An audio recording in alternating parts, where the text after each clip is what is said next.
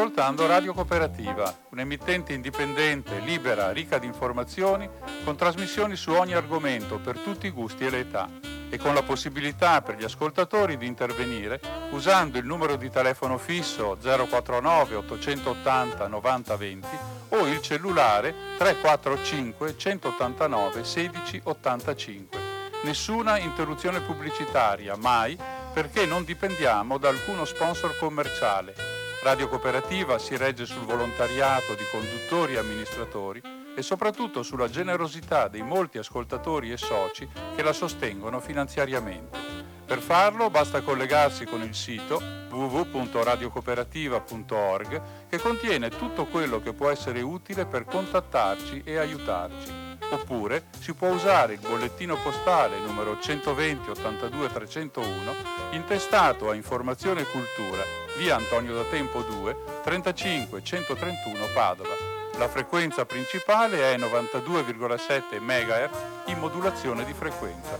Ti aspettiamo per dirti grazie di cuore e buon ascolto.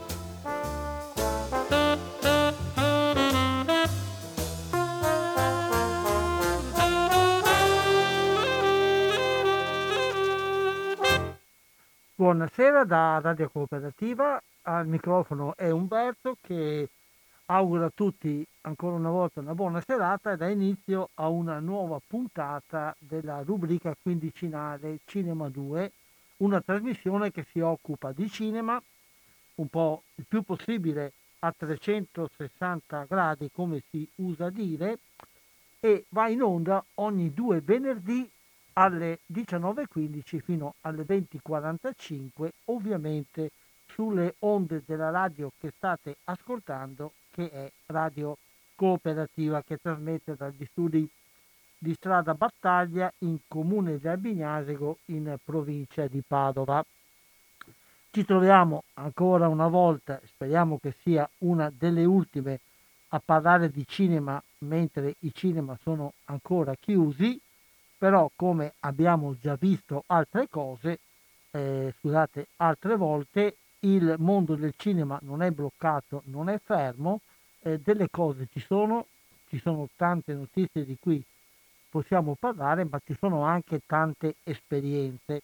E quest'oggi ci occuperemo di alcune di queste esperienze che sono tutte quante in un modo o nell'altro, almeno nella maggior parte, rivolte al mondo della scuola, che coinvolgono in qualche modo il mondo della scuola un mondo che è ripartito con tante difficoltà e speriamo che dietro riparta anche il mondo del cinema visto nelle sale e non soltanto nel resto. Ci occupiamo infatti di un uh, paio di cose che sono visibili abbastanza semplicemente in rete online, eh, due realizzazioni video, un cortometraggio di cui parleremo un po' più avanti e prima di tutto un uh, mediometraggio, possiamo dire, su una cinquantina di minuti, ehm, che è un uh, video che si può uh, visionare nel sito della Fondazione Zanetti di Treviso. L'autore è il regista Marco Zuin che ha già collaborato altre volte con questa fondazione e ha realizzato sentiremo meglio da lui eh, i dettagli, questo lavoro eh, all'interno di una celebrazione, possiamo dire, di un momento in cui la Fondazione Zanetti ha fatto il punto di una serie di incontri che ha promosso per dieci anni nelle scuole, nelle quali ha invitato eh, gli alunni di varie scuole del Trevigiano, ma non soltanto, a confrontarsi con delle persone che in un modo o nell'altro, per una motivazione o per l'altra, hanno deciso di dedicare la vita agli altri, cioè di eh, aprire le porte dell'orizzonte della loro esistenza non soltanto al qui e al me, ma anche all'altrove. E di fatti passi verso l'altrove è il titolo eh, di questo lavoro che, ripeto, poi Mm, ci verrà spiegato anche come è visibile attraverso il sito della Fondazione Zanetti. Sentiamo allora il suo autore, cioè il regista Marco Zuin, che ce ne illustra i dettagli. Marco, eh, grazie di aver accettato il nostro invito. Ciao a tutti, grazie, grazie a voi. Parliamo con lui perché è online da qualche tempo il suo ultimo documentario realizzato per la Fondazione Zanettin dal titolo Passi verso l'altrove. Sappiamo che Marco si collabora da tempo con la Fondazione Zanettin e si occupa molto di, eh, di un cinema con un forte sfondo sociale. Ma chiederei a te di spiegarci intanto di cosa si tratta, come è nato, come si è sviluppato questo progetto. Allora, grazie. Passi verso l'altrove è un eh, documentario che è nato per festeggiare i dieci anni di incontri eh, di sensibilizzazione per le scuole eh, che appunto Fondazione Zanetti Onlus porta avanti appunto da dieci anni. Quest'anno, eh, 2020 e 2021, sappiamo essere un anno purtroppo particolarmente eh, particolare. Non c'è stata l'opportunità di incontrare i ragazzi e gli studenti eh, in presenza di persona. Mm, in questi dieci anni Fondazione Zanetti ha veramente fatto conoscere moltissime storie di speranza, di coraggio a moltissimi eh, studenti e scuole del Trevigiano e non solo. C'era l'idea di realizzare un documentario che potesse in qualche modo riassumere il percorso fatto appunto con Passi verso l'altrove, perché è così che si chiama questo ciclo di incontri eh, che Fondazione ha fatto negli anni e si è deciso appunto di farlo. Quest'anno in realtà lo avevamo deciso prima che il Covid travolgesse le nostre vite, eh, ma abbiamo capito che eh, era il caso di realizzarlo in maniera ancora più importante eh, proprio in questo periodo. E l'abbiamo fatto raccontando dieci storie molto diverse tra loro di persone che si dedicano agli altri, che hanno scelto nella loro vita ehm, scelto, tra virgolette, perché a volte eh, ci si trova immersi oppure eh, la vita ci porta a delle scelte importanti perché ci mette anche magari eh, in difficoltà e noi capiamo che da quelle difficoltà ne usciamo prendendoci cura degli altri e diventando insomma una comunità. Quindi questi passi appunto verso l'altrove sono anche passi verso l'altro proprio per arrivare a capire che sono occasioni di conoscenza e occasioni di crescita personale e comunitaria. Quindi sono dieci storie, vi posso fare insomma, alcuni esempi, eh, passiamo dall'Italia alla Romania, dall'Uganda al Nepal, abbiamo una coppia di biologi che da vent'anni avviano laboratori ospedalieri in Africa, Abbiamo Fausto De Stefani, che è uno dei più importanti alpinisti al mondo, uno dei primi ad aver scalato le grandissime vette himalayane, che ha costruito delle scuole in Nepal e che continua dopo anni a dare una possibilità di istruzione ai bambini del Nepal. Abbiamo Simona Azzori, che è un'artista e ballerina nata con una disabilità, eh, che però questo non le ha impedito di calcare i palcoscenici più importanti del mondo. Abbiamo Elena Rocco, che è una mamma e ricercatrice universitaria che ha dato vita a una radio per bambini con esigenze educative speciali. Abbiamo dei giornalisti, Davide De Michelis e Alessandro Rocca, che raccontano storie di riscatto e speranza in giro per il mondo. Abbiamo Eros Borile, che è un sacerdote missionario che ha vissuto in prima persona il dramma eh, del Ruanda, del genocidio del Ruanda e ha salvato molte vite. E abbiamo due eh, importanti attori di teatro civile che sono Marco Cortesi e Mara Moschini che nella loro vita hanno scelto di raccontare storie di pace e di fratellanza e fanno da voce narrante del documentario introducendo le storie, quindi portandoci all'interno delle storie di ognuno di questi protagonisti che poi durante ehm, delle brevi interviste raccontano il loro punto di vista e come si sono avvicinati agli altri e come questo ha fatto diventare grande insomma, la, loro, la loro vita senza eh, clamore. Molto spesso lo fanno in silenzio, molto spesso lo fanno per motivi più disparati, ma appunto da una parte eh, all'altra del mondo condividono questo impegno insomma, di aiuto e di eh, relazione con l'altro per, far crescere eh, l'umanità e le comunità. Queste storie come sono state selezionate? Allora, queste storie, ehm, ognuna di queste, mm, cioè ogni, ognuno di questi protagonisti ha partecipato a uno dei cicli di incontri di Fondazione Zanetti.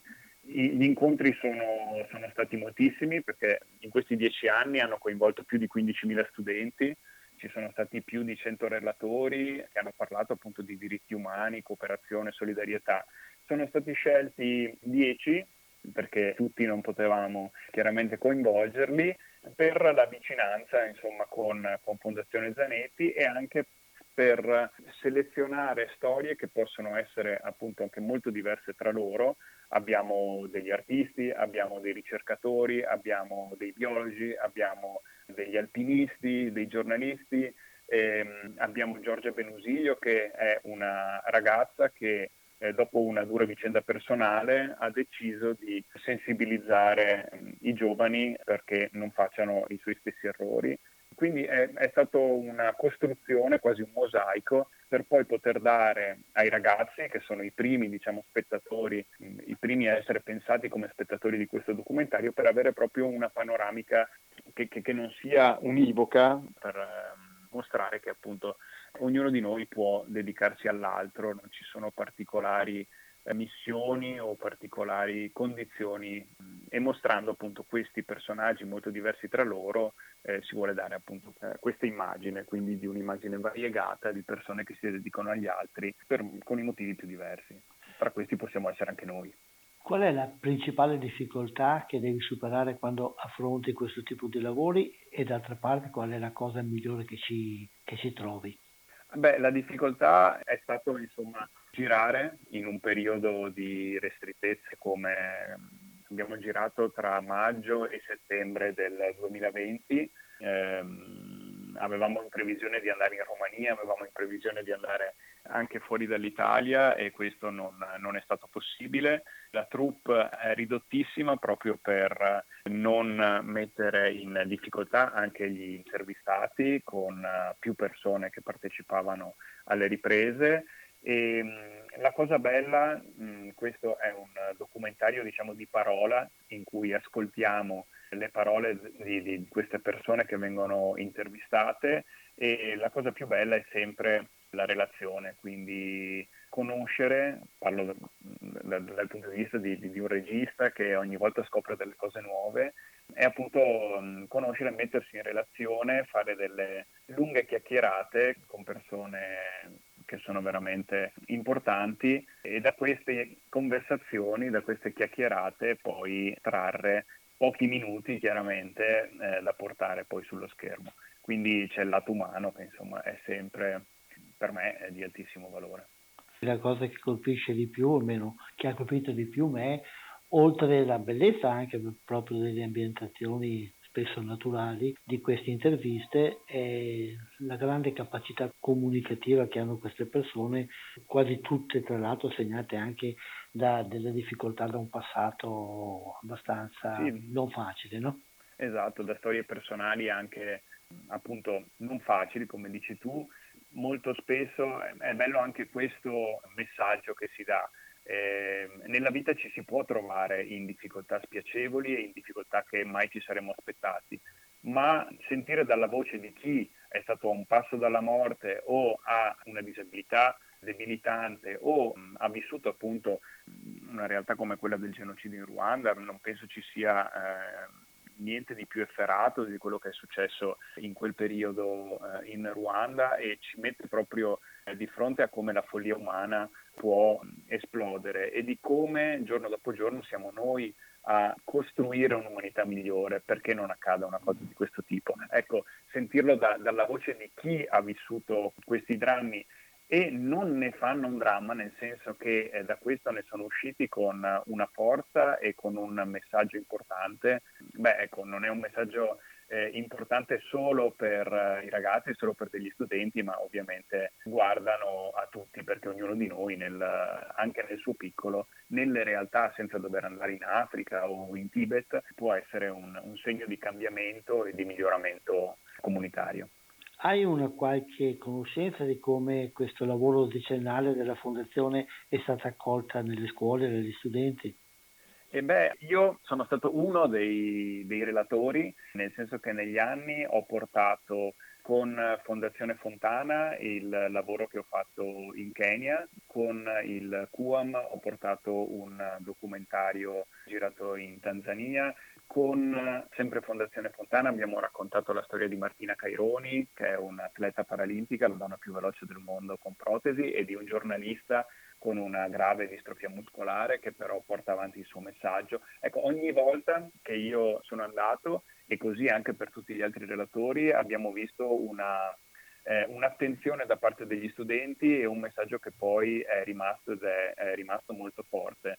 Lo testimoniano i commenti e le mail e eh, tutti i messaggi che sono stati riportati dai professori direttamente a Fondazione Zanetti che proprio dicono di quanto sia importante sentire dalla voce di chi ha impostato la propria vita in un certo modo eh, sia importante sentire queste storie di cambiamento e di relazione con l'altro, che sono appunto sempre fatte molto in silenzio, appunto senza clamore, senza che vengano descritte come personaggi, tra virgolette, di successo, come lo intendiamo in una società insomma, che, che, mira al vincitore o comunque al, alla grande impresa. Ecco, sono tutte cose molto silenziose ma che i ragazzi negli anni hanno capito come sono delle preziose testimonianze di, di, queste, di queste figure, di queste persone. E ti stai occupando di qualcosa in questo periodo? Hai qualche altro progetto che stai realizzando o preparando? Allora sì, ce ne sono fortunatamente diversi. Eh, abbiamo un documentario che racconterà una storia molto particolare di una famiglia di teatranti che nel, nel secolo scorso, quindi nel Novecento, si sono spostati con un, eh, da inizio Novecento si sono spostati con un carro con un teatro viaggiante e hanno attraversato tutta l'Italia portando e alfabetizzando attraverso le loro rappresentazioni teatrali paese dopo paese fino ad arrivare a Vicenza nel nord Italia. Questa famiglia è la famiglia Carrara, una delle più longeve famiglie di teatranti italiane e non, vantano più di dieci generazioni appunto di teatranti e lo racconteremo quest'anno. Spero di, lo dico sempre un po' sottovoce, di, di eh, uscire nuovamente dai confini nazionali per andare a raccontare altre storie in giro per il mondo perché è un piacere eh, conoscere appunto l'altro e, e, l'altrove come appunto in passi verso l'altrove. Eh, resto scaramantico, non dico niente perché eh, potrebbero cambiare le cose eh, indipendentemente da, dal nostro volere. Ecco. Certo, purtroppo ci mettiamo tanta speranza del nostro sguardo verso il futuro. Ritornando a passi verso la trove è visibile attraverso il sito della Fondazione Tretin con una procedura che vi chiedo di spiegare. Sì, eh, allora ehm, una delle cose che contraddistingue ormai i miei documentari eh, sono quelli che diventano anche un, un, progetto editoriale, quindi con il documentario c'è un eh, libricino molto carino illustrato da um, una bravissima illustratrice trevigiana che è Francesca Rizzato. Eh, questo libricino contiene all'interno un approfondimento di ognuno dei personaggi del documentario e anche una cartolina con un link e un codice personalizzato per accedere alla visione del documentario. Per vedere eh, quindi il documentario eh, va richiesto questo piccolo libro a Fondazione Zanetti e con una piccola offerta che poi eh, verrà devoluta ai progetti di sensibilizzazione che Fondazione Zanetti finanzia in giro per il mondo, eh, che riguardano prevalentemente la malnutrizione infantile o comunque le realtà di disagio in cui i bambini nel mondo si trovano. E appunto con una piccola offerta si può comprare questo bel libretto, è veramente molto molto carino e accedere poi con, con, un link personalizzato al documentario. È un modo per sensibilizzare, per portare anche avanti i progetti eh, nel mondo. E quindi beh, non occorre che diamo il link perché digitando Fondazione Zanetti nel browser subito viene fuori e quindi speriamo che i nostri ascoltatori siano incuriositi, sollecitati a vedere questo documentario e anche a collaborare in questo modo al vostro lavoro. Grazie Marco. Certo. Grazie a voi. Buona giornata, in bocca al lupo e ti aspetto di sapere quando saranno pronti i tuoi prossimi lavori per poterne parlare. Grazie mille. Grazie. Ciao, buona giornata. Buona giornata.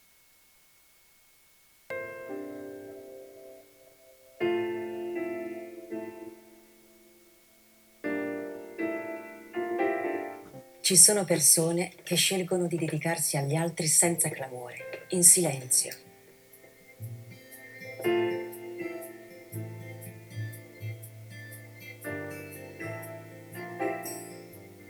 Possono esprimere i motivi più diversi, ma da una parte all'altra del mondo, pur senza conoscersi, condividono un impegno verso l'umanità.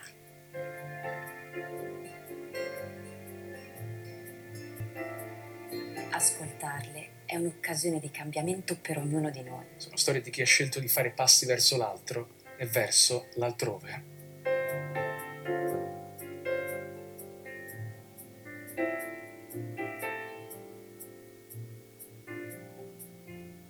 Questo era un brano del film di cui abbiamo parlato finora con eh, il suo regista Marco Zuin. Mi scuso con lui e con la fondazione perché più volte durante l'intervista ho, sbagliato. Il nome, non è Fondazione Zanettin, ma Fondazione Zanetti, senza la N finale, e mh, confermo che digitando in qualunque browser, Google o quello che volete, eh, il nome di questa fondazione, cioè Fondazione Zanetti, subito avete il link per entrare nella home page del sito e lì trovate anche la possibilità di vedere quali sono le modalità di accesso a questo documentario e in questo caso si unisce la visione di una cosa interessante con un piccolo gesto anche di solidarietà. Di solidarietà ad un'attività che è rivolta eh, alle scuole ma che vuole coinvolgere in modo largo tutta la società rimaniamo sempre collegati con il mondo della scuola, con questa seconda parte, con questo secondo lavoro di cui ci occupiamo, è un lavoro molto più ristretto dal punto di vista temporale, si tratta di un cortometraggio di una decina neanche di minuti che eh, è accessibile eh, a, nel sito della scuola padovana Liceo Cornaro. Difatti è un lavoro che è stato realizzato dal regista padovano Giuseppe Ferlito assieme agli alunni, ad alcuni alunni ovviamente di questa scuola con la collaborazione eh, di un insegnante. E sentiremo tutti e due, sentiremo prima il regista che ci dà un po' le coordinate, la spiegazione di cos'è stato questo lavoro, il motivo per cui è stato fatto, e come si è svolto e poi sentiremo anche eh, l'insegnante che ha collaborato con lui, la professoressa Silvia Desideri, che ci racconta invece la parte della scuola, le motivazioni, l'inquadramento nella progettualità didattica e come è stato accolto da parte delle varie realtà della scuola eh, questa attività. Sentiamo quindi per primo il regista Giuseppe Ferlito che si parla di questo cortometraggio che si intitola I confini. Con eh, Giuseppe Ferlito. Ciao Giuseppe, grazie di aver accettato questo nostro invito. Ciao Umberto, è sempre un piacere. E di Giuseppe in questi giorni è stato pubblicato nel sito del Liceo Cornaro un cortometraggio girato con l'aiuto anche con la collaborazione degli alunni di questo liceo che tratta un, un tema che è legato anche al momento che stiamo vivendo. Il titolo è I confini, non vi dico di più perché chiedo intanto a Giuseppe come è nata questa idea, come si è svolta e di cosa si tratta. Eh sì, allora Umberto, sono ormai diversi anni che la scuola Alvise Cornaro, che oltretutto è una scuola che io frequentavo da ragazzo, mi chiama, mi coinvolge per fare delle lezioni ai ragazzi in un percorso che si chiama PCTO, che sarebbe la vecchia alternanza scuola-lavoro, dove si prospetta ai ragazzi uno, varie tipologie di lavori futuri e io ovviamente porto la mia eh, esperienza cinematografica. E a conclusione di questo percorso realizziamo in genere un cortometraggio. dove cerco di fare in modo di dividere la classe in una mini troupe per poi coinvolgerli il più possibile nella realizzazione concreta del video e, e loro per primi hanno spesso il desiderio di poter affrontare l'argomento del Covid, un argomento attuale che li toccava particolarmente. Ecco, questo è diciamo come è iniziato il progetto. E le idee che hanno proposto i ragazzi quali erano? Le, le idee allora i ragazzi sono delle macchine che forniscono tantissime idee brillanti molte volte, poi bisogna riuscire a incanalarle per un fattore di, proprio di realizzazione e fattibilità. Loro volevano raccontare la tale, volevano raccontare l'isolamento degli anziani, volevano raccontare la difficoltà in un momento tanto gioioso di vivere una distanza. Avevano tante cose che volevano affrontare, allora io li ho un po' guidati con, prendendo il loro soggetto e realizzando questa piccola sceneggiatura che alla fine è diventata estremamente concreta e della quale penso che il messaggio arrivi veramente in maniera diretta. Visto che anch'io volevo sposare con loro, aiutarle il più possibile, mi sono preso la libertà di chiamare degli attori professionisti con cui ho fatto alcuni film, li conoscevo da tempo, uno tra tutti è la protagonista Eleonora Panizzo, poi c'era Paolo Domenichelli e anche Carlo Daddio che anche loro lavorano comunque nel cinema e le ho coinvolte, hanno, hanno capito il, um, i sentimenti con cui si voleva realizzare questo cortometraggio e volendo appoggiare la causa sono venuti dando la loro disponibilità e sono stati molto, molto carini e disponibili in questo insomma. Ecco, senza togliere un po' il piacere anche della sorpresa, perché, ripeto, il video è visibile tranquillamente e anche gratuitamente nel sito del liceo e vale la pena di dare la soddisfazione ai ragazzi anche andandolo a vedere. Senza togliere un po' il piacere della sorpresa, cosa racconta un po', quali emozioni, quali sentimenti vuole toccare? Ma Umberto fondamentalmente racconta la storia di una vigilia di Natale dove c'è un, un nonno che per rispettare le normative del governo si trova a dover ehm, vivere questa, questa, serata che è sempre stata nella nostra cultura una serata di, di, di, gioiosità, armonia, di condivisione, si trova da solo. Inaspettatamente la figlia arriva a casa sua proponendogli di salutare almeno i nipoti dalla finestra e da lì invece si aprirà un piccolo mondo che il nonno non si aspettava, tutto fatto nel rispetto delle regole che ci sono state imposte, ma riuscendo a trovare un stratagemma per poter eh, essere, per, infatti per questo il titolo I confini, per poter vivere questi confini che ci sono stati imposti in maniera diversa. Ecco, questo sarebbe un po' il succo. I ragazzi come hanno partecipato oltre che a fornire le idee? Hanno fatto qualche altro passo? Hanno svolto qualche altro compito? Allora, i ragazzi prima di tutto sono stati stupendi, infatti io sono grato alla scuola che dà queste, queste, possibilità dei giovani di affiancarsi a un mondo così difficile che è quello cinematografico da vivere in una città come Padova, che sappiamo che non è una città che offre molte esperienze. E loro sono stati meravigliosi sia nella parte di studio, quelle nelle lezioni in classe, che poi concretamente nelle giornate di ripresa. Si sono divisi, hanno fatto una, una parte si è occupata della produzione vera e propria per avere i permessi con la scuola, le autorizzazioni, le liberatorie, una parte si è occupata del catering perché a un certo punto c'erano le pause pranzo dove dovevamo essere super organizzati per sfruttarle, una parte ha curato la scenografia che io ero assistito anche da Barbara Mannati, che era un'altra insegnante che fa sempre questi corsi PCTO, e da Roberto Ceccato. Insieme a Barbara loro hanno realizzato la scenografia che è estremamente suggestiva e ci hanno aiutato da un punto di vista, qualcheduno ha anche recitato, ha fatto delle piccole comparse. E si sono veramente dati da fare creando una, una piccola troupe che a tutti gli effetti ha permesso la realizzazione del video. Io ho portato poche persone del mio team cinematografico, ho portato un direttore della fotografia, un fonico, un operatore e poi il montatore nella post-produzione. Tutto il resto lo hanno fatto i ragazzi veramente con un impegno ammirevole.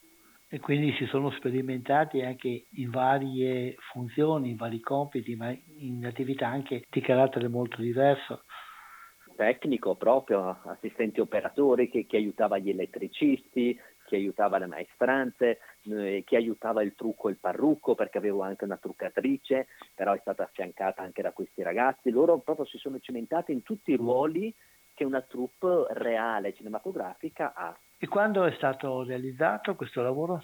È stato fatto quest'autunno.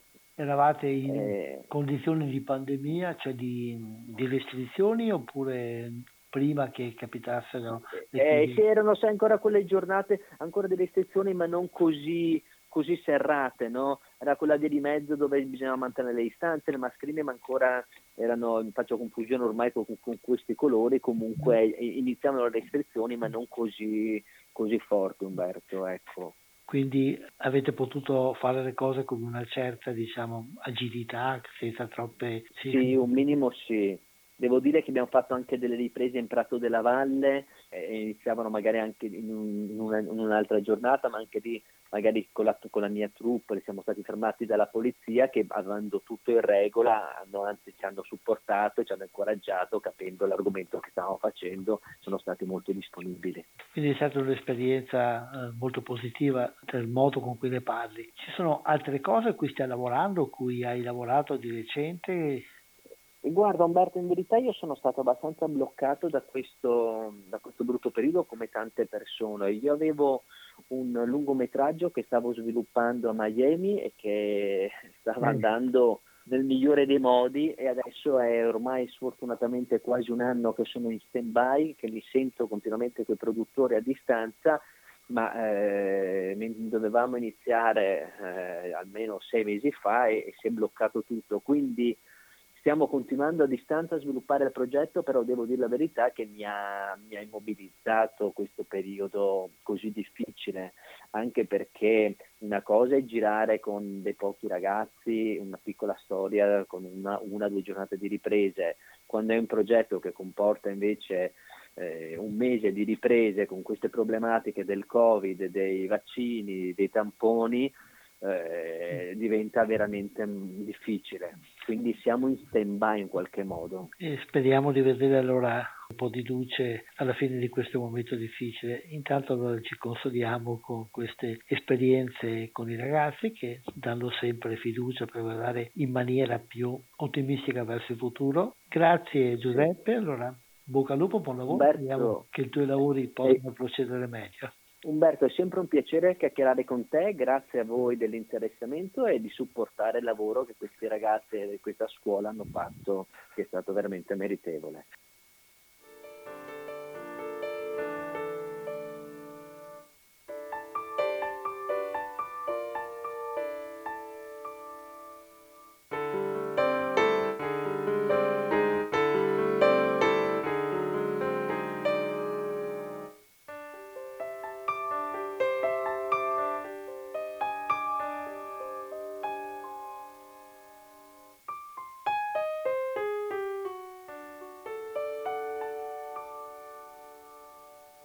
Adesso sentiamo l'intervista che ci ha rilasciato l'insegnante che ha collaborato con il regista Giuseppe Ferlito nella realizzazione di questo lavoro che ci dirà anche come è inquadrato all'interno dell'attività didattica e paradidattica della scuola.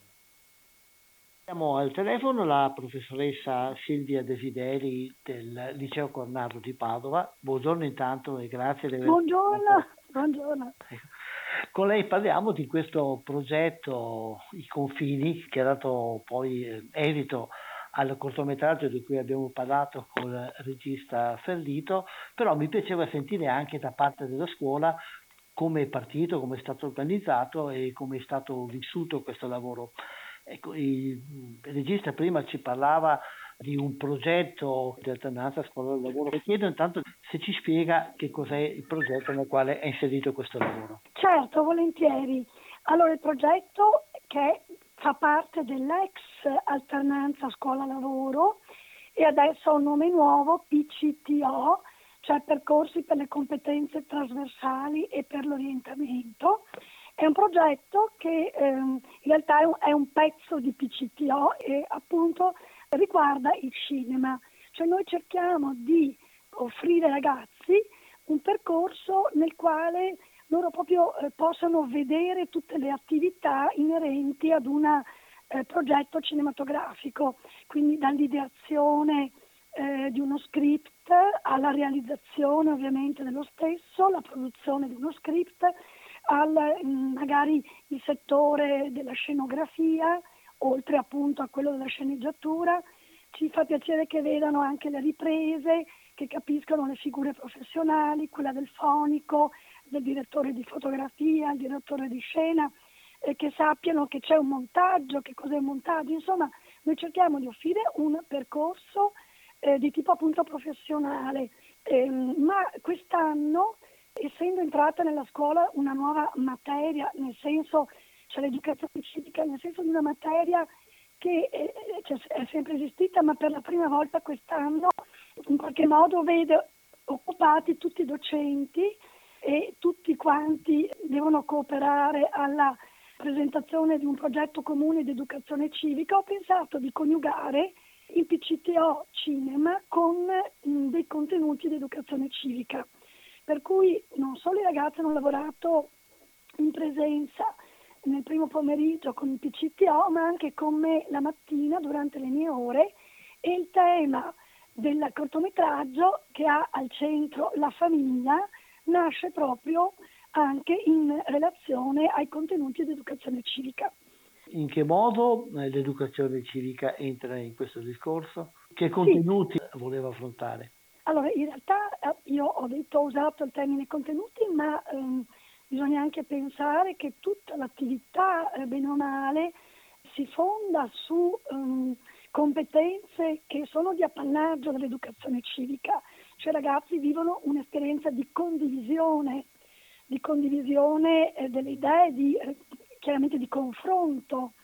E I ragazzi si devono organizzare all'interno delle varie attività, si devono attribuire anche dei ruoli perché poi essi stessi imparano il trucco, il parrucco, scrivono, quindi imparano mh, mm, questo, il tema della distribuzione appunto dei ruoli, si prendono delle responsabilità all'interno di questi ruoli, per cui ci si organizza anche sul materiale da portare, sulle attività da svolgere e ovviamente hanno visto con chiarezza che eh, l'inadempienza anche di un solo membro della collettività del gruppo si riverbera negativamente sul risultato dei lavori di tutto il gruppo. Quindi c'è sicuramente un approccio che è molto importante per la formazione del cittadino, comunque della, dell'individuo che responsabilmente si assume degli incarichi e li svolge confrontandosi col gruppo e collettivamente. E poi invece rispetto più propriamente al contenuto, i ragazzi hanno scelto di trattare il tema della famiglia,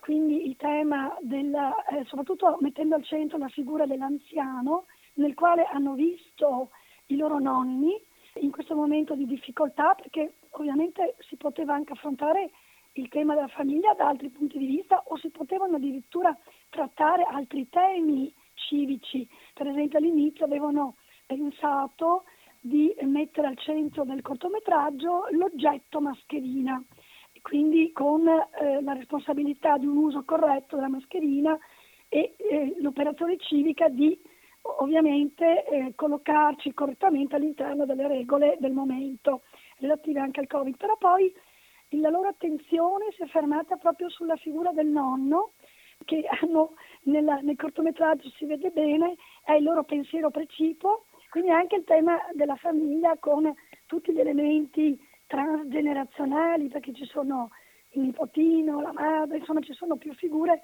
vedranno nel corto che comunque anche riportano al centro l'importanza di una rete sociale, di una rete familiare sulla base della quale noi possiamo anche avere cura degli altri. Come sono stati scelti i ragazzi? È stata scelta una classe? È stata data libera volontà a chi voleva iscriversi?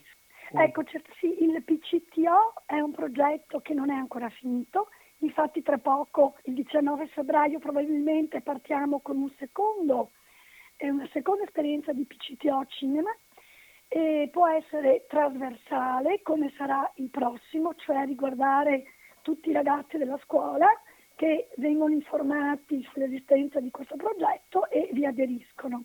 Oppure può essere un progetto di classe, come è stato quello appena ultimato, per il quale ci vuole l'approvazione del consiglio di classe, cioè di tutti i docenti, e la proposta da parte ovviamente di uno. Qui c'ero io, l'ho proposto, i colleghi mi hanno sentito l'importanza e la forza e mi hanno supportato, per cui è diventato un progetto approvato dal consiglio di classe. E i ragazzi come hanno vissuto? Il regista mi ha parlato molto bene del suo rapporto con i ragazzi, ma volevo sentire anche da parte sua come è stata la partecipazione degli alunni.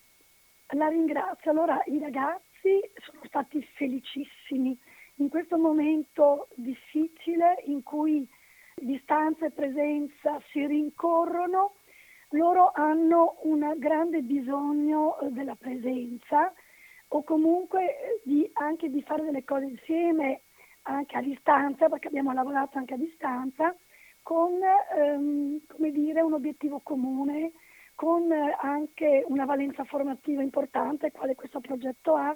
E sinceramente eh, quando ho visto dai loro occhi il desiderio ecco, che questo progetto si realizzasse, quando l'ho proposto, io l'ho portato avanti con tenacia. Certamente ho potuto realizzarlo anche grazie, non solo grazie alla, all'approvazione del Consiglio di classe, ma anche grazie appunto a questi ragazzi che erano desiderosissimi di vedere eh, il contesto del set cinematografico, di conoscere anche un linguaggio nuovo, di poter veicolare anche un loro messaggio circa i nonni attraverso le immagini del cinema. Ovviamente ho potuto anche realizzare questo progetto perché ho la grande collaborazione di Giuseppe Ferlito che mi è stato allievo, per cui io e lui in una staffetta proprio generazionale, capendo l'importanza della, così, dell'empatia e della trasmissione così, delle, dei valori e di quello che si è tra, tra docenti e ragazzi, lui mi ha sostenuto moltissimo, poi mi hanno sostenuto gli esperti esterni, che sono una sceneggiatrice Barbara Mannati, attrice, il doppiatore Roberto Ceccato, ho tutto il team di Giuseppe Ferlito che ci sostiene e la scuola nella nostra dirigente, la professoressa Franca Milani, che ci ha consentito ovviamente di eh, lavorare di procedere.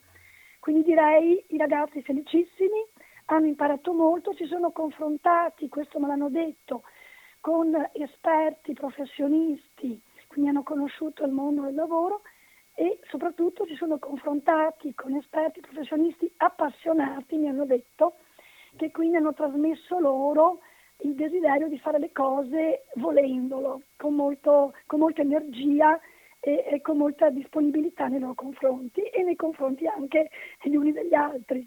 E visto che il cortometraggio racconta una storia di famiglia, i genitori familiari come hanno preso l'iniziativa? I genitori ci hanno supportato moltissimo, ringraziato anche, sono stati molto contenti di vedere i ragazzi che si sono sentiti gruppo per un obiettivo molto importante, che hanno imparato, eh, si sono visti, si sono trovati sempre con il distanziamento, le mascherine ovviamente eh, nei momenti in cui si è potuto farlo e hanno lavorato insieme per un, per un progetto con tutte quelle abilità e competenze che hanno sviluppato anche solo il gusto stesso di fare una cosa bella, perché fare cinema su di un tema che loro sentono come proprio è una cosa profondamente bella. Io sono stata felice di regalarla loro. È una bella esperienza proprio di educazione civica in atto, di di esercizio, del fatto di essere parte di un gruppo, di essere quindi cittadini. Complimenti e posso chiedere, andando un po' fuori da questa esperienza, come state vivendo a scuola in questo momento? Ma io guardi, qui eh, il problema è che la risposta sarebbe lunga 35 ore, ma forse fatico a dargliela perché poi subentrano, abbiamo 3.000 punti di vista, posizioni, stiamo cercando di garantire ovviamente la didattica, ma non è semplice perché eh, c'è il tema della, del Covid, quindi credo che andremo all'interno di questioni che sono un po' lontane dal PCTO. Sì, lasciamo stare, allora, così per sentire sì. un po' il polso, visto che, visto che, in questa trasmissione cerco per quanto riesco ad avere anche informazioni e possibilità di, di avere un contatto con il mondo dei giovani, con il mondo della scuola. E la ringrazio di questa disponibilità Conto che mi avvisi magari quando arriverà a conclusione questo progetto trasversale di cui ho accennato prima, in modo che ne possiamo parlare a suo tempo più avanti. La ringrazio ancora, complimenti per quello che state facendo e bocca al lupo per tutto.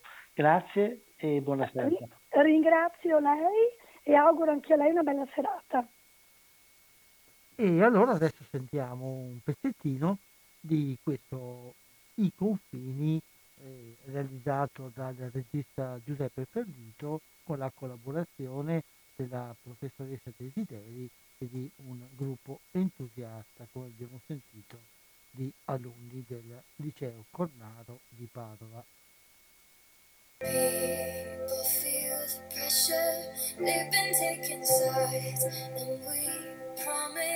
to be better.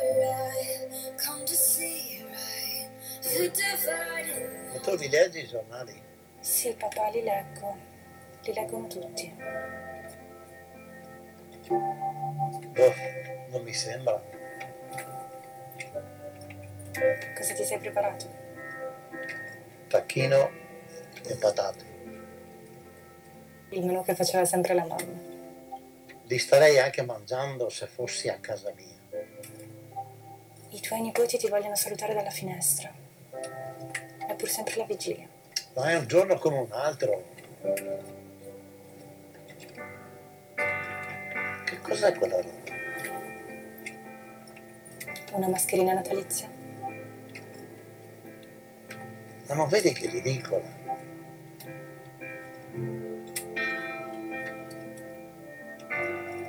Scusami, che strada stai facendo? Un po' di pazienza, papà. Dove mi stai portando? Un attimo e lo scoprirai.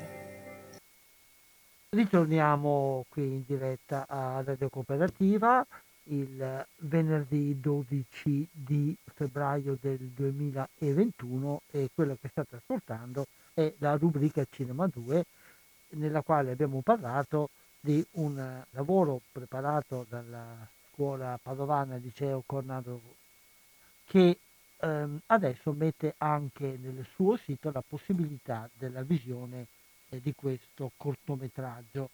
Per vederlo si accede al sito del Liceo Cornaro, ancora lì eh, digitate nel browser Liceo Cornaro Padova, comunque anche il sito è abbastanza semplice, è liceocornaro.gov.it, si entra nella, nella pagina iniziale, nella cosiddetta home page e bisogna poi cliccare fra le tante icone che trovate, soprattutto mi pare sulla destra della pagina l'icona con il titolo PCTO che è appunto il progetto all'interno del quale, come ci ha detto la professoressa Desideri, questa esperienza è stata realizzata.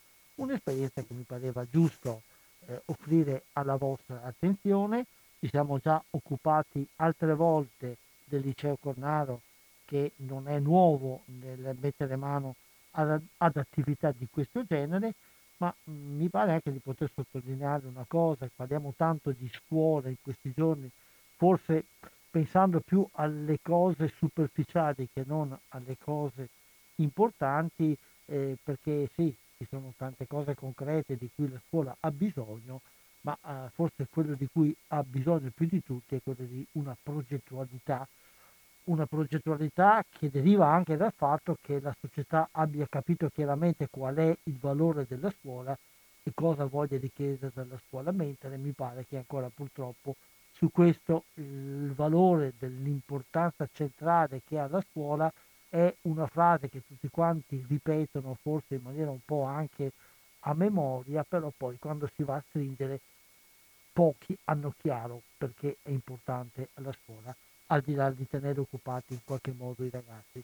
C'è tutto un progetto di formazione al cittadino, come appunto diceva la professoressa, eh, che dov- dovrebbe essere il centro di un'attività invece che negli ultimi anni è stata abbondantemente eh, trascurata e che adesso in un momento di crisi eh, pone, eh, pone, in conto.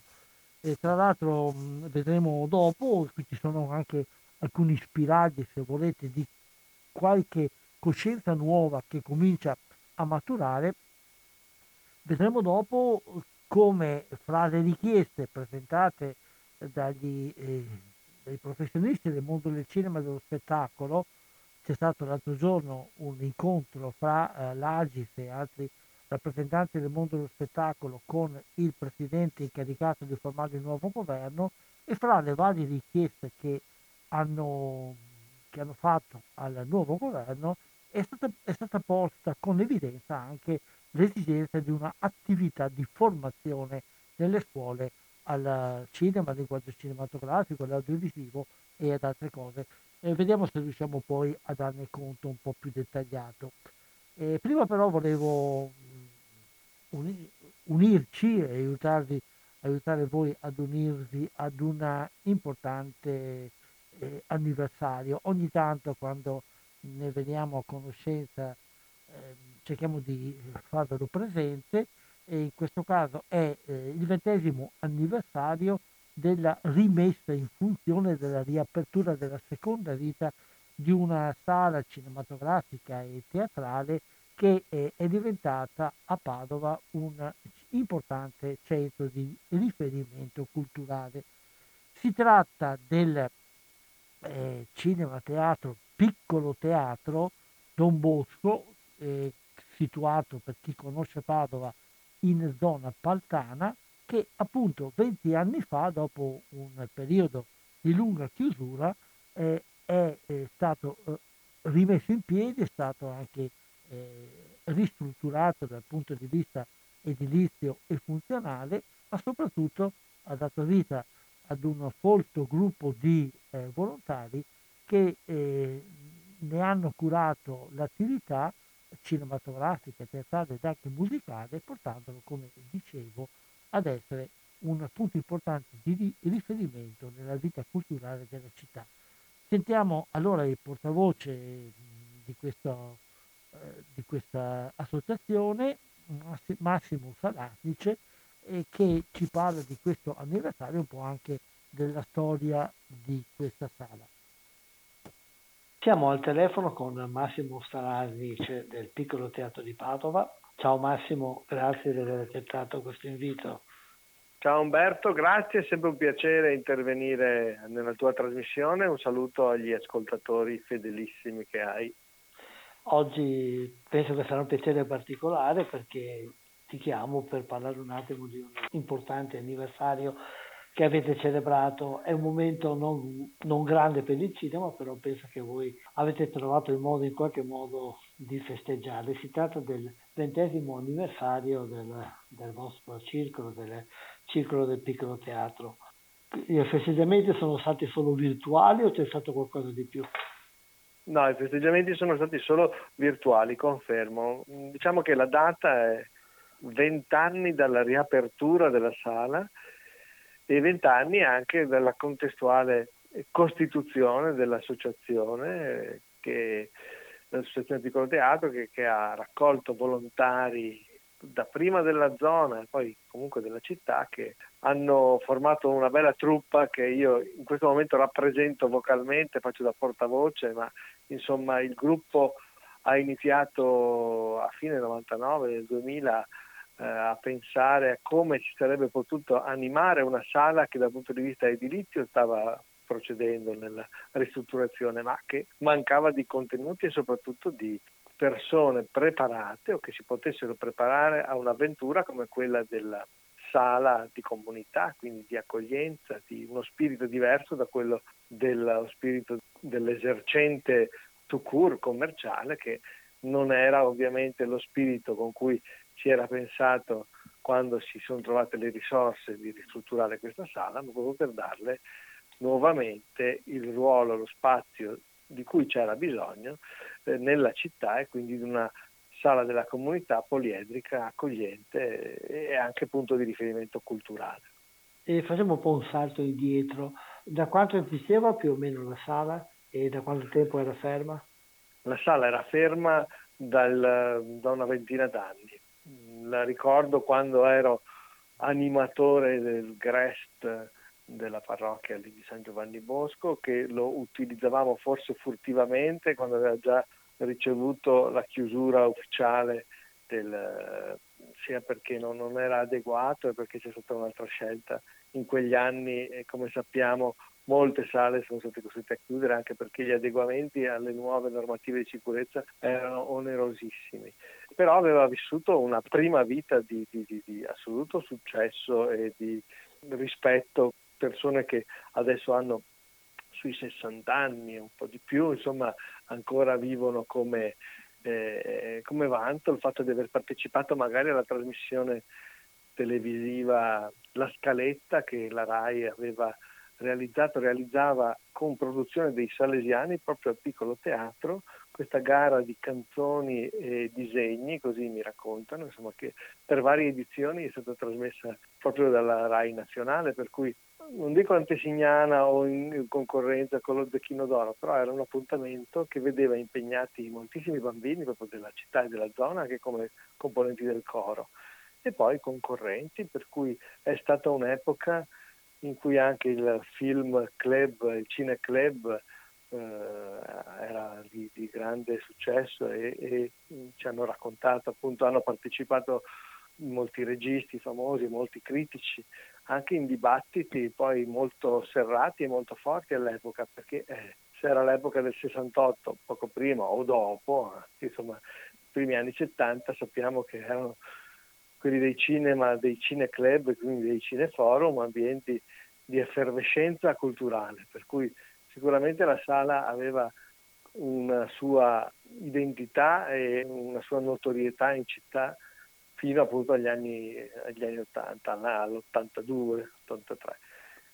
E poi quello del vedere così abbandonato, diventato un, un grande ripostiglio, insomma comunque un, un edificio abbandonato che, che, così ricordava i suoi fasti, faceva veramente male a chi lo ha vissuto anche calcando magari le tavole del palco, perché comunque per le attività anche di recitazione delle scuole all'epoca e cos'altro, insomma era il punto di riferimento. Quindi il fatto che ci sia stato un gruppo che con alcuni di quelli che avevano fatto parte della prima ondata, diciamo, eh, anche se è un termine che in questo periodo non bisogna sempre usare, ma insomma mi è venuto così perché evidentemente ce l'abbiamo in testa in questo periodo, diciamo, con, con eh, qualcuno che era stato protagonista della prima vita del piccolo, insomma, a fare un po' da traghettatore, anche a dare qualche qualche dritta. E tra di loro mh, ricordiamo noi Don Antonio Bergamin che è un salesiano poi mancato ormai andiamo verso il decennale della sua scomparsa, ma insomma che ha dato veramente un'accelerata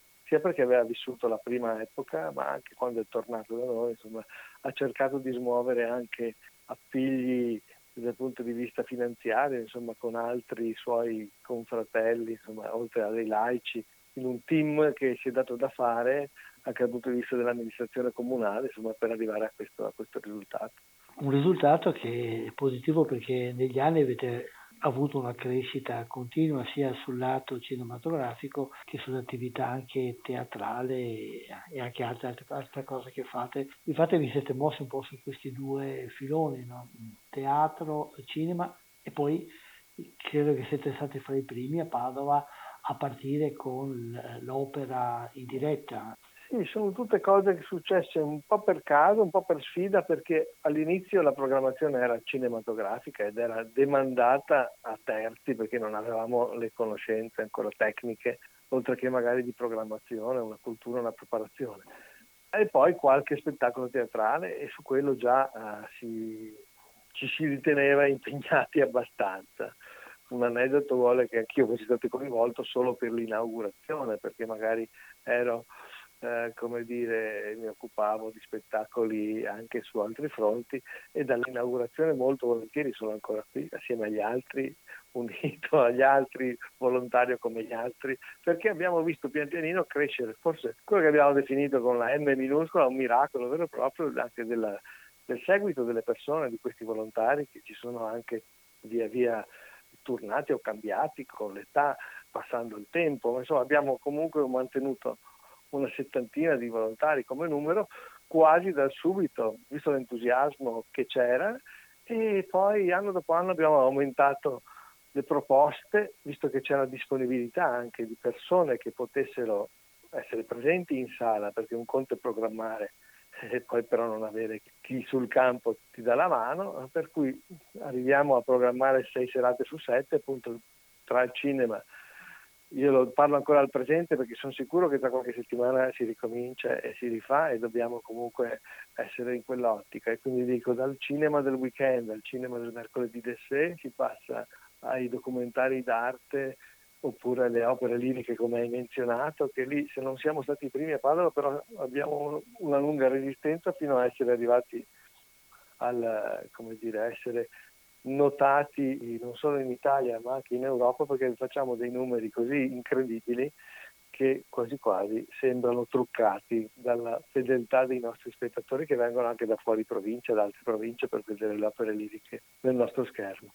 E poi collaborazioni con associazioni locali e, e tante realtà di cui Padova è ricca quindi veramente ci siamo inseriti in un contesto cittadino, pur essendo un po' defilati dal punto di vista della, della geografia rispetto alla città, ma insomma ormai non fa paura fare 5 km, 4, 3, per andare a vedere un film magari commentato, introdotto in un certo modo, vedere un, uno spettacolo teatrale che altrove non vedi, perché spesso abbiamo cercato di invitare compagnie che non si vedono nei circuiti della nostra città, per quanto riguarda il teatro amatoriale o i teatri più piccoli, salvo poi invitare una volta all'anno o due volte all'anno dei nomi grossi per toglierci la soddisfazione di dare alla sala una ulteriore visibilità anche mediatica e toglierci qualche soddisfazione per festeggiare magari le nostre ricorrenze, come al quinto anno abbiamo invitato Renzo Iannacci che ha fatto un concerto memorabile, eh, al decennale Lella Costa con Roberto Plano, un'altra eh, indimenticabile spettacolo, insomma, e poi ogni anno comunque da eh, Giuseppe Battistone a Paolo Cevoli venuto più volte o come Bergonzoni, Alessandro che per fare il debutto a Padova sceglie ormai la nostra sala, insomma ne abbiamo avuti, siamo proprio contenti e questa pausa di, di 7-8 mesi, insomma questa, adesso sono ormai 12 come ben sappiamo dalla chiusura. Abbiamo riaperto, abbiamo visto la finestra estiva l'anno scorso in cui la gente ha avuto grandissima voglia di andare al cinema all'aperto con tutte le precauzioni, tutte le disposizioni che erano state date. Quindi lì abbiamo respirato un po' nuovamente il bello del cinema, ma il bello di fruirlo insieme, non di fruirlo in casa con le piattaforme, con la tv, con il computer, che ovviamente è una realtà che non si può negare o rinnegare, ma la, la, l'esperienza che tu mi insegni, caro Umberto, l'esperienza della visione del cinema in sala è un'altra cosa, e, e, o all'aperto, ma in, una, in, un contesto comunque di condivisione, insomma è la cosa che risulta ancora vincente nonostante tutti i device o tutto, o tutto quello che sia lo sviluppo tecnologico. Per cui se il cinema ha resistito all'avvento della TV, all'avvento delle videocassette, all'avvento delle pay TV e cos'altro, noi speriamo e crediamo resisterà anche alle fruizioni da piattaforma in full 4K HD e quant'altro. Sì, e quindi appuntamento all'estate sicuramente lo diamo in maniera forte. Hai un po' il polso dei vostri volontari, sono ancora vivaci, pronti a ripartire Ecco, quando parlavamo del festeggiamento virtuale, eh, Umberto mi ero dimenticato di risponderti, eh, è stato così perché in effetti non abbiamo potuto coinvolgerli, organizzare un qualcosa che un anno prima ci sarebbe visto come meta una grande festa del ventennale, però li abbiamo, li sentiamo, li, ogni tanto li coinvolgiamo, li facciamo anche partecipare magari a qualche iniziativa che l'Associazione Nazionale, l'ACEC, delle sale della comunità insomma, propone anche a livello formativo proprio per dire che comunque c'è un futuro su cui dobbiamo basarci e, e a cui dobbiamo tendere e quindi siamo anche curiosi di seguire degli spunti che ci vengono dati da esperti nel settore anche per sapere come avere a che fare e come interagire con i nostri volontari oltre che con, con gli spettatori dopo questo cambio assoluto di, di, situazione e di panorama generale della vita delle persone. Per cui stanno aspettando anche un festeggiamento che siamo certi prima o poi faremo, ma intanto intanto bene che ci siamo sentiti, confrontati e fatti gli auguri anche per la festa di Don Bosco, che poi quella è la data voluta e non casuale della riapertura della sala il 31 di gennaio perché appunto il calendario ci ricorda San Giovanni Bosco il nostro patrono, la sala dedicata a lui e quindi non può esserci data migliore anche per festeggiare la seconda vita del piccolo teatro. Quindi prospettive positive, vi sento positivi, speriamo che effettivamente le date che tutti abbiamo in mente, cioè inizio di marzo, effettivamente portino ad una riapertura. Secondo te sarà beh, eh, logico che la ripartenza del cinema dal punto di vista tecnico più facile, ma col teatro ci saranno maggiori difficoltà, pensi? Con il teatro ci sono, abbiamo avuto nell'estate, ho avuto personalmente anche degli altri riscontri su, con altre rassegne, insomma la, la, abbiamo visto che de, delle compagnie si sono dovute adeguare alla, ai protocolli, quindi certe scene, certi copioni e certi testi non poterli fare. Chiaro che se ci sono degli attori che fanno parte della stessa famiglia, conviventi, che possono anche fare, come dire, delle scene dove c'è un minimo di assembramento. Sembra una stupidaggine, ma invece in realtà così non è. E abbiamo in cantiere, avevamo programmato degli spettacoli già con delle date, altri li dovremmo ancora recuperare. Diciamo che senza voler per forza premere sull'acceleratore, anche perché una programmazione teatrale deve avere un minimo di tempo di, di pubblicità, di promozione con il pubblico, eh, quindi è chiaro che se tu hai una data che adesso sai perché scade il, il, il, decreto legge che fissava fino al 5 di marzo la chiusura dei teatri, ma potresti sempre essere a rischio di una proroga delle chiusure, pensare di programmare uno spettacolo al 15 marzo per poi avere un rischio di ulteriore rinvio non è il caso, quindi sarebbe opportuno, ma qui entriamo in campo anche scientifico e di sanità e che non voglio io fare polemiche perché non è il caso e non, non ci interessa e non dobbiamo. Chiaro che se uno sapesse 15 giorni prima, un mese prima, una data da cui si inizia l'attività certamente, allora si potrebbe programmare, ma siccome tutto dipende dall'evoluzione del, della pandemia e quindi non è una colpa di nessuno nello specifico,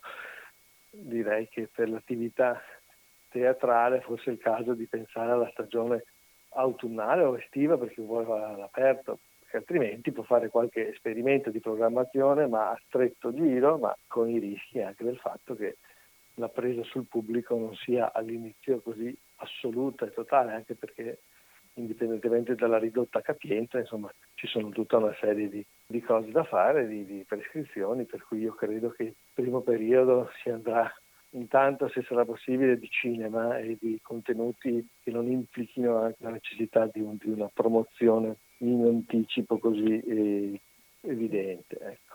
Che anche il cinema poi non partirà proprio sparato perché tanto non ci sono i grandi titoli internazionali e, e, e tante altre cose, insomma bisognerà anche far riapprendere la strada verso le porte del cinema al pubblico che... Esatto, non bisogna fare riferimenti numerici, statistiche e cose, ma solo riaprire e, e pian pianino riabituarsi a una bella frequentazione, a un'abitudine, ad una, a, a fare quello che credo a molti manchi veramente. Quindi con questo sentimento e questa speranza di colmare la mancanza e la lacuna. Sì, tanto più che sale come la vostra per loro qualifica per loro tradizione offrono forse proprio in maniera più di altre quelle, quella caratteristica della socializzazione che è un po' il, la differenza tra la sala e il cinema visto in altro modo. Esattamente, proprio così. Quindi bocca al lupo, speriamo che la riapertura si avvicina e che comunque la, la, vostra attività, la vostra storia abbia, abbia avanti ancora parecchi decenni, parecchi zeri da aggiungere. E. Questo lo, lo, speriamo per tutti, per tanti, insomma vuol dire che comunque l'attività di questo tipo non viene frustrata o uccisa dal, dall'evoluzione tecnologica. Poi le persone, noi ci auguriamo che i, i nostri più giovani che, che stiamo coltivando assumano sempre più consapevolezza del ruolo, capacità, conoscenza e anche, dire, una certa dimestichezza con il fatto di essere tra persone quindi nei rapporti interpersonali che sono anche quelli uno degli ingredienti importanti in un gruppo di volontari che porta avanti una struttura, insomma di saperli gestire in maniera tale da mantenere l'unità e la barra dritta e non, e non disperdersi no? in varie fughe in avanti, magari poco ecumeniche, diciamo. Te lo auguro, buon compleanno allora intanto, e bocca al lupo e ci risentiamo in futuro, spero, per parlare di, di cinema visto, di programmi da attuare. Grazie. Grazie. Buonasera. Grazie da parte di tutti noi, grazie da parte del Piccolo Teatro e alla tua trasmissione e alla tua attività. Umberto, un grazie ancora e ricambio gli auguri di bocca al lupo. Grazie, a presto, ciao. Fra le altre attività che il Cinema Teatro Don Bosco sta facendo in questo periodo, avete sentito anche, eh, ce ne ha parlato Massimo Salasnic, c'è un'attività online, eh, il, la sala aderisce infatti al circuito Io resto in sala, per cui entrando nel sito del cinema che è piccoloteatro.padova.it eh, si può vedere pagando il biglietto online eh, una, un film programmato eh, giornata per giornata. Eh, al mercoledì alle ore 21 c'è un webinar, cioè una visione di un film accompagnato da una introduzione, spiegazione, quindi una specie di cineforum online, se vogliamo. Il, l'ultimo film che è stato trattato in questa attività è il film eh, conosci, Non conosci Papi Shah e quindi salutiamo allora Massimo Salasnic con il trailer di questo film.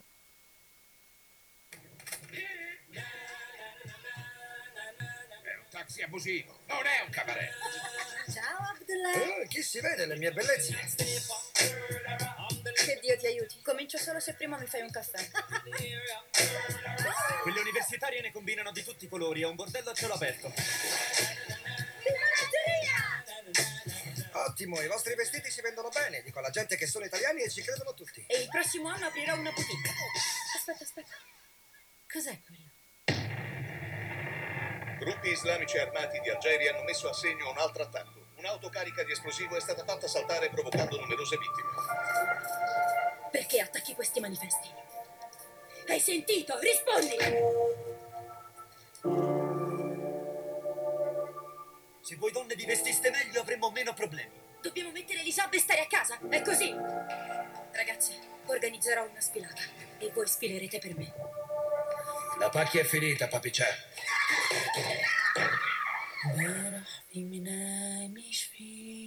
Io sto bene qui. Non è facile, lo so. Bisogna lottare.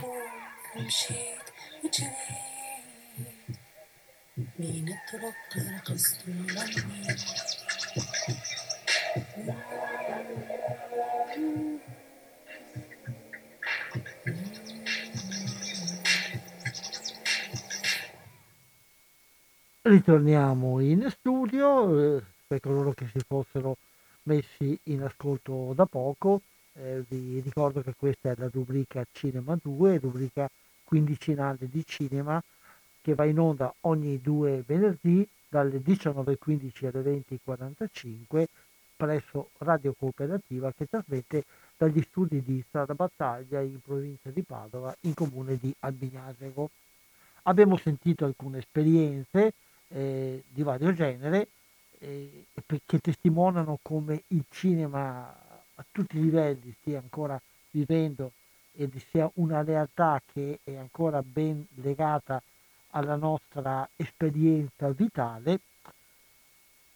E adesso passiamo ad alcune notizie.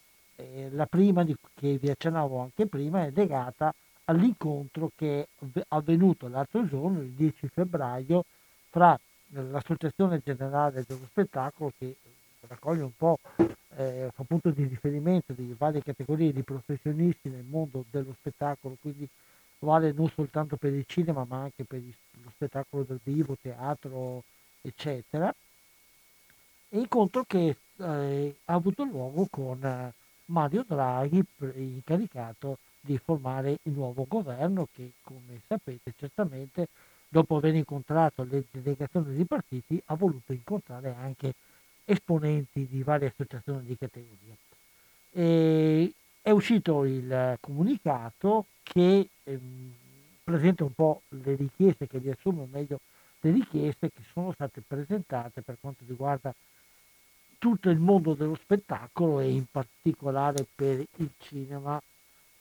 Il documento è abbastanza lungo e articolato, che vuol dire che le richieste che sono state fatte sono parecchie e partono tutte quante più o meno dalla eh, constatazione, ma questo credo che varrà un po' per tutte le categorie, ma vale in modo particolare per quello dello spettacolo, eh, la necessità di interventi urgenti e soprattutto al, al passato il momento della, eh, della, ripresa dopo la chiusura, ehm, si sottolinea come la crisi provocata dalla pandemia ha fatto capire come nel comparto dello spettacolo c'è necessità di una profonda e organica riforma legislativa.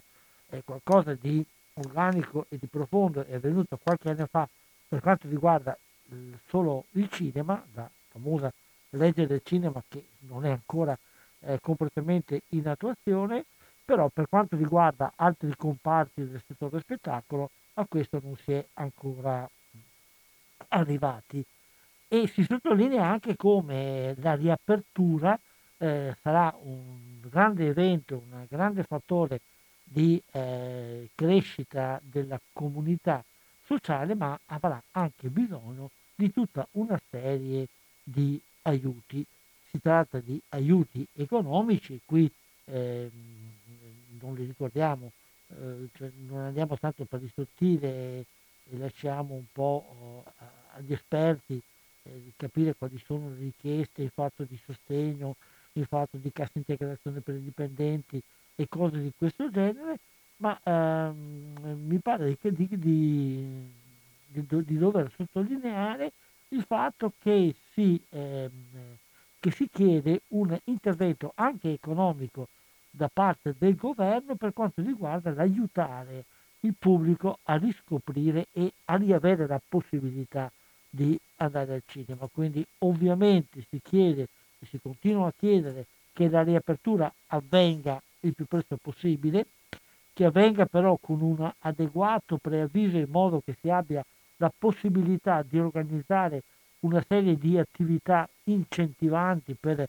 richiamare il pubblico, ne accennava anche poco fa eh, Massimo Sarasnic, e un'altra cosa però si chiede, questo forse interessa anche tutti gli, gli spettatori, una serie di eh, incentivi economici eh, che tendono ad abbassare il costo del biglietto, cioè incentivi che siano dati al pubblico.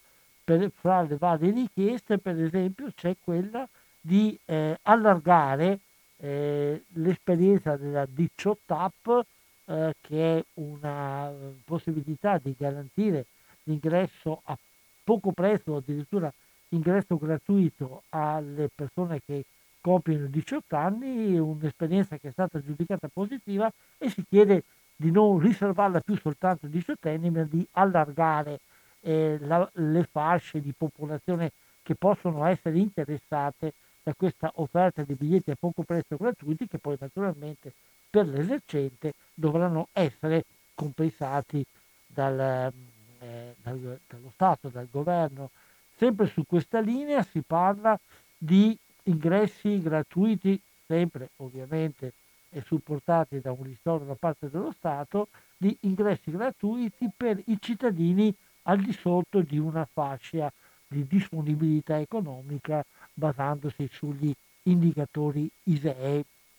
E come vedete c'è una disponibilità da parte del, c'è una sensibilità da parte del, del mondo del cinema per le difficoltà del, dell'utente, quindi non si chiede soltanto una, uh, un aiuto diretto uh, agli operatori del cinema, ma si chiede anche un aiuto al pubblico perché si riavvii questo volano, questa ripresa di un pubblico che va a vedere il cinema il cinema che vive di quello che il pubblico paga.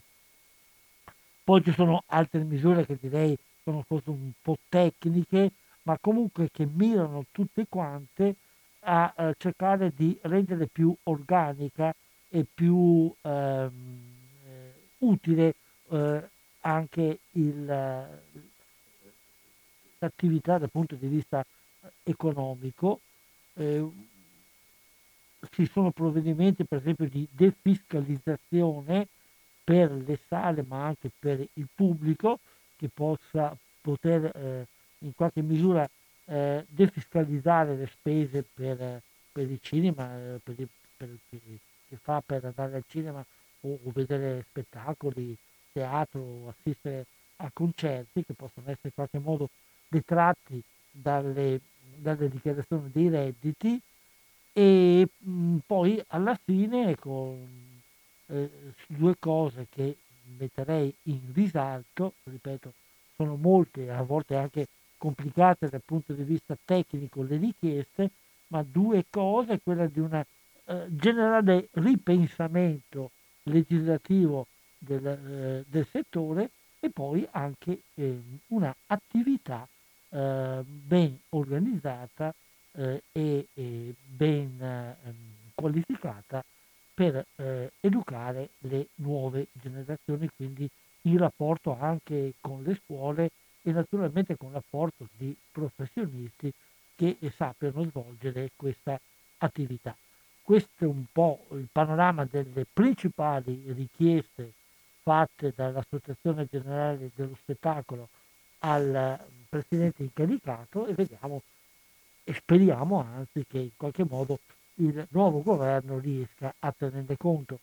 C'è da dire che il governo uscente, e per quanto riguarda il cinema, eh, ha fatto un lavoro soprattutto di ristorazione eh, che, eh, e di mantenimento anche di cassa integrazione per i lavoratori che in generale è stato apprezzato, però diciamo che è soltanto un, eh, un impedire di annegare eh, però eh, il, per, per, il futuro, per fare riprendere, per fare ripartire questa importante eh, realtà culturale eh, ci vuole una serie di cose molto più articolate, molto più profonde ed anche molto più impegnative e queste sono un po' le richieste che sono state presentate.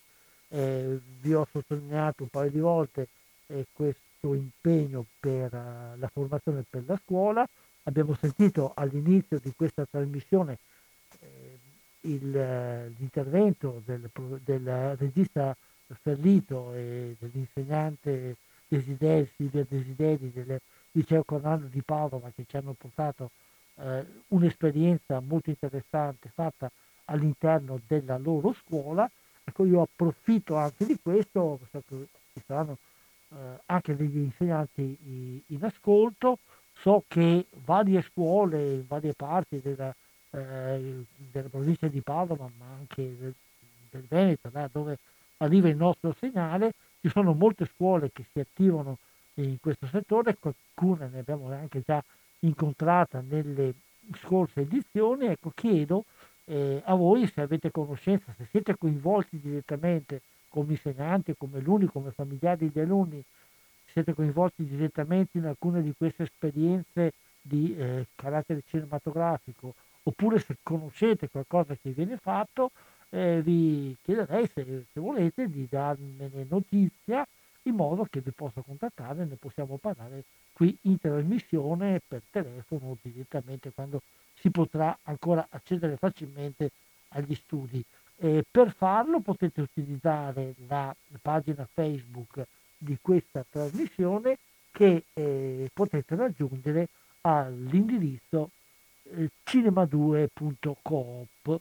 Eh, purtroppo il titolo Cinema 2 era già occupato, quindi ho dovuto creare questo titolo che aggiunge al nome della trasmissione l'iniziale del nome della nostra radio, quindi cinema2.coop su Facebook. È una pagina che ho creato apposta eh, perché eh, possiate eh, comunicarmi darmi informazioni su eh, attività scolastiche, ma anche non scolastiche ovviamente, che riguardano, che riguardano il cinema e di cui possiamo parlare qui in, in eh, trasmissione.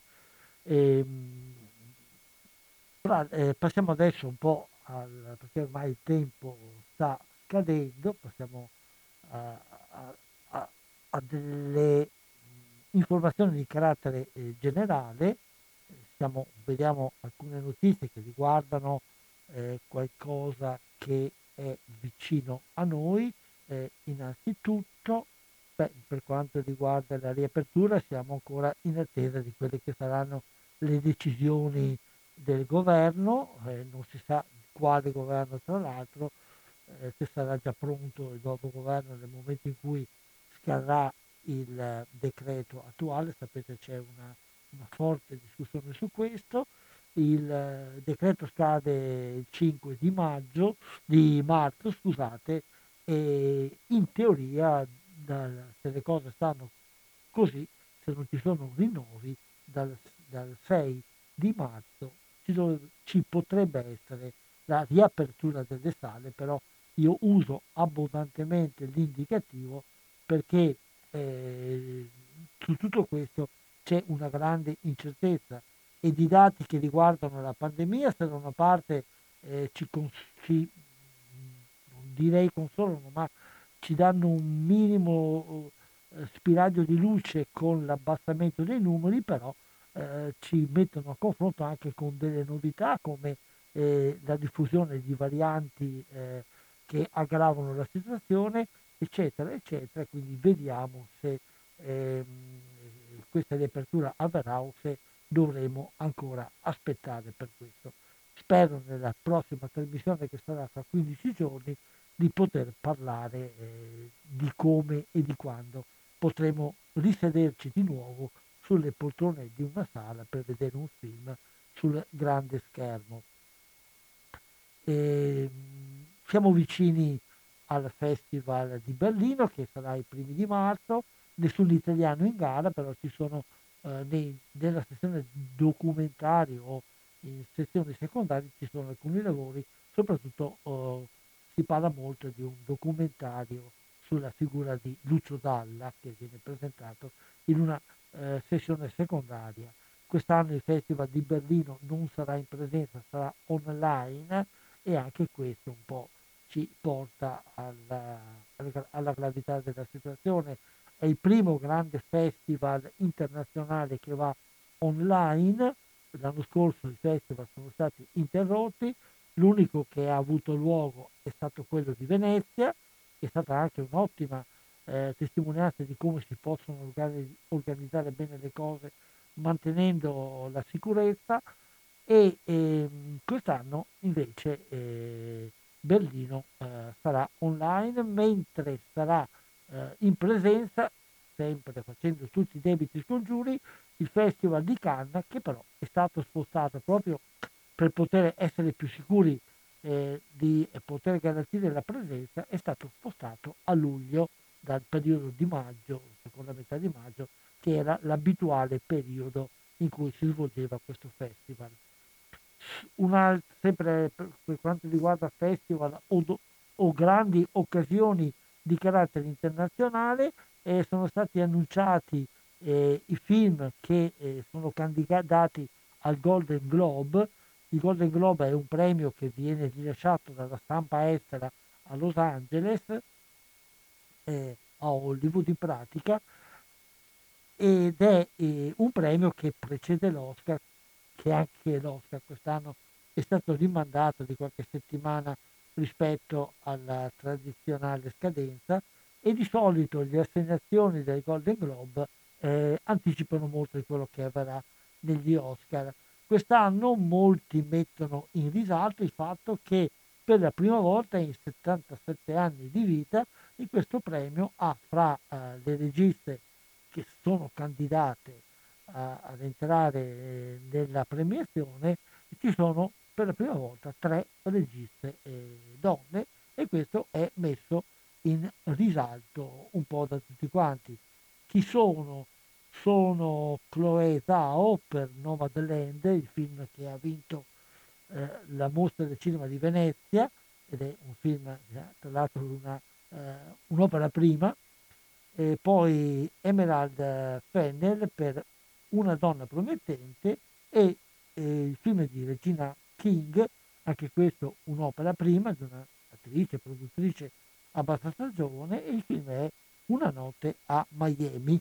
E mi soffermo un attimo su questo perché vorrei salutarvi proprio con il trailer di questo film.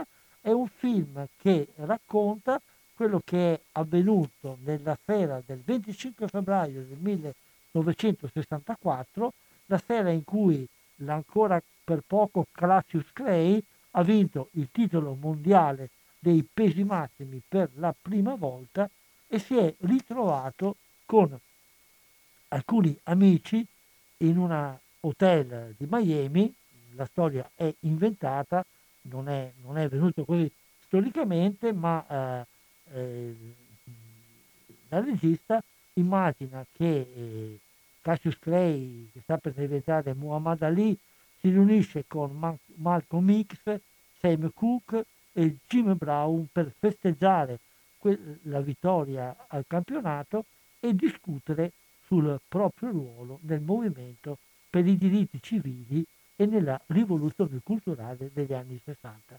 Un bel film, tra l'altro, è già visibile, mi pare, se non sbaglio, su Amazon Prime, non su Netflix, ma su Amazon Prime, è visibile già in questi giorni, un film che vi consiglio, è molto teatrale, molto discusso, molto parlato, però è uno sguardo originale, cioè da una prospettiva un po' diversa sulle tematiche del movimento dei diritti civili in America, ma direi anche altrove, che stanno tornando sempre di grande attualità. Umberto ringrazia tutti coloro che sono stati all'ascolto, vi saluto appunto facendo, uh, facendovi sentire il trailer di questo film Quella notte a Miami e eh, vi do l'appuntamento tra 15 giorni eh, per parlare ancora di cinema qui a Radio Cooperativa. Buona serata a tutti.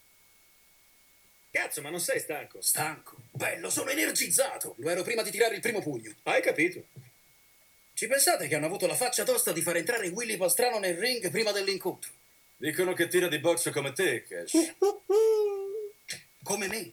Ma sei impazzito? Ehi, Willy Pastrano sarebbe il maestro del balletto, giusto? Cazzo, se lui è il maestro del balletto, io sono lo stramaledetto inventore della danza. Chiedi a Sonny. oh, hai ragione da vendere. Io sono 95 kg e mezzo di guai, ragazzi. E quello che non sapevano è che quando mi hanno pesato, quel mezzo chilo non ero neanche io. Che cos'era allora? Era mezzo chilo di abilità divina dispensata a me Ehi! da Dio sul Oh nel cielo. Dio, Figlio di puttana. C'era Joe Lewis da una parte del ring, Rocky Marciano era dall'altra. A metà del sesto, con la coda dell'occhio, li ho visti che si guardavano come se volessero domandarsi perché non ci siamo riusciti quando eravamo giovani. Sul serio! Se questa sera non è la prova che Dio era con me, allora non ne esiste una! Beh, certo non era con Lo Sonny. sapete che Sonny è un miscredente. E che dicono sempre, Malcolm? Che il pegno che si paga per evitare la via della rettitudine è camminare per qualsiasi altra via si scelga da soli. Esatto. Sì, Cassius Marcellus Clay è il nuovo campione del mondo dei pesi massimi, belli. Sì, esatto. E non ho neanche Sì, un esatto. graffio in faccia.